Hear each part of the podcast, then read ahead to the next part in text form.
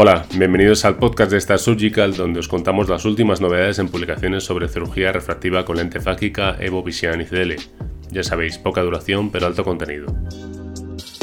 Yo soy Jorge Calvo y hoy vamos a revisar el artículo titulado Posterior Chamber Fucking Intraocular Lenses for the Correction of Myopia, Factors Influencing the Postoperative Refraction, que ha sido publicado recientemente en la revista Novel Research on Optometry and Vision Science. En este artículo, firmado por los doctores Pedro Serra, Ángel Sánchez Trancón, Óscar Torrado y Santiago Cerpa de la Clínica Vista Sánchez Trancón, nos describen la influencia de la anatomía ocular, refracción y parámetros de la ICL en la refracción posquirúrgica. En él analizan 73 ojos divididos en grupos de alta y baja miopía, a los que se les implantó una lente fáquica Evo Vision ICL. A los tres meses comprobaron la refracción, analizando el residual refractivo y su correlación con el BOLD, así como las variables de BOLD central y medidas biométricas de polo anterior. Para analizar el impacto de la situación de la lente intraocularmente en la refracción final se utilizó un trazado de rayos paraxial con un ojo teórico de Legrand. También se estudió el impacto de la demanda acomodativa en diferentes potencias de ICL y diferentes distancias de vértice. En los resultados nos indican que la refracción media en equivalente esférico fue de menos 6,43 dioptrías en el grupo de baja miopía y de menos 10,78 dioptrías en el grupo de alta miopía. Ambos grupos presentaban una refracción casi esférica pura, con un cilindro medio de 0,19 y 0,14 dioptrías respectivamente, siendo el cilindro máximo de 0,75 en la distribución. Los parámetros biométricos del segmento anterior, tipo blanco-blanco y profundidad de cámara anterior, eran equivalentes entre los dos grupos y dentro de la norma. A nivel refractivo, el grupo de alta miopía tuvo una ligera tendencia en la hipermetropización, con más 0,25 dioptrías de diferencia respecto al grupo de bajas potencias. Los índices de eficacia fueron 1,04 y 1,13 en los grupos de baja y alta miopía respectivamente.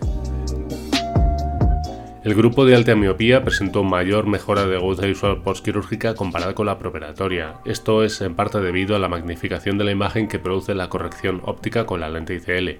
Cuanto mayor sea la metropía a corregir, mayor será el efecto de magnificación en retina, por lo que en cierto modo era esperable que el grupo de altas miopías alcanzara mayores aumentos de agudezas visuales.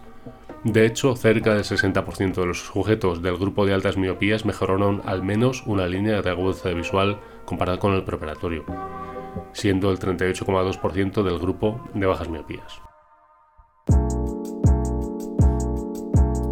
El equivalente esférico posquirúrgico estuvo asociado con el BOLD, indicando que ojos con BOLDs más elevados en altas potencias de ICL están asociados a tendencias hipermetropizantes, comparado con BOLDs reducidos, aunque el índice de correlación fue relativamente bajo, de 0,4 y 0,36 en cada grupo respectivamente.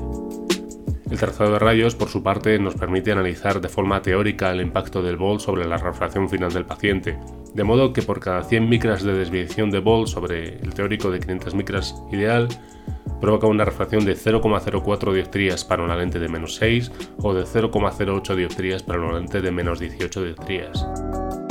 Esto, que aparentemente tiene cierta importancia estadística, parece que tiene poca significancia clínicamente. Finalmente, los autores insisten en la importancia del correcto uso de la distancia de vértice. Una infraestimación de la distancia de vértice puede provocar sobrecorrección miópica resultando con un residual hipermetrópico, siendo más importante este dato cuanto mayor es la potencia de la lente. En resumen, uno de los valores que a menudo se le presta poca atención en el cálculo de la potencia de la lente es la distancia vértice, y este trabajo viene a recordarnos lo importante que es realizar una exquisita refracción con la distancia vértice bien ajustada para obtener la mejor predictibilidad refractiva posible. No olvidéis comprobar esa distancia vértice y ajustarla convenientemente en el calculador, en OCOS, en el momento de calcular la lente para vuestros pacientes. Y esto es todo por hoy. Os espero en el siguiente capítulo con otra publicación. Espero que paséis un día estupendo. Haced cosas.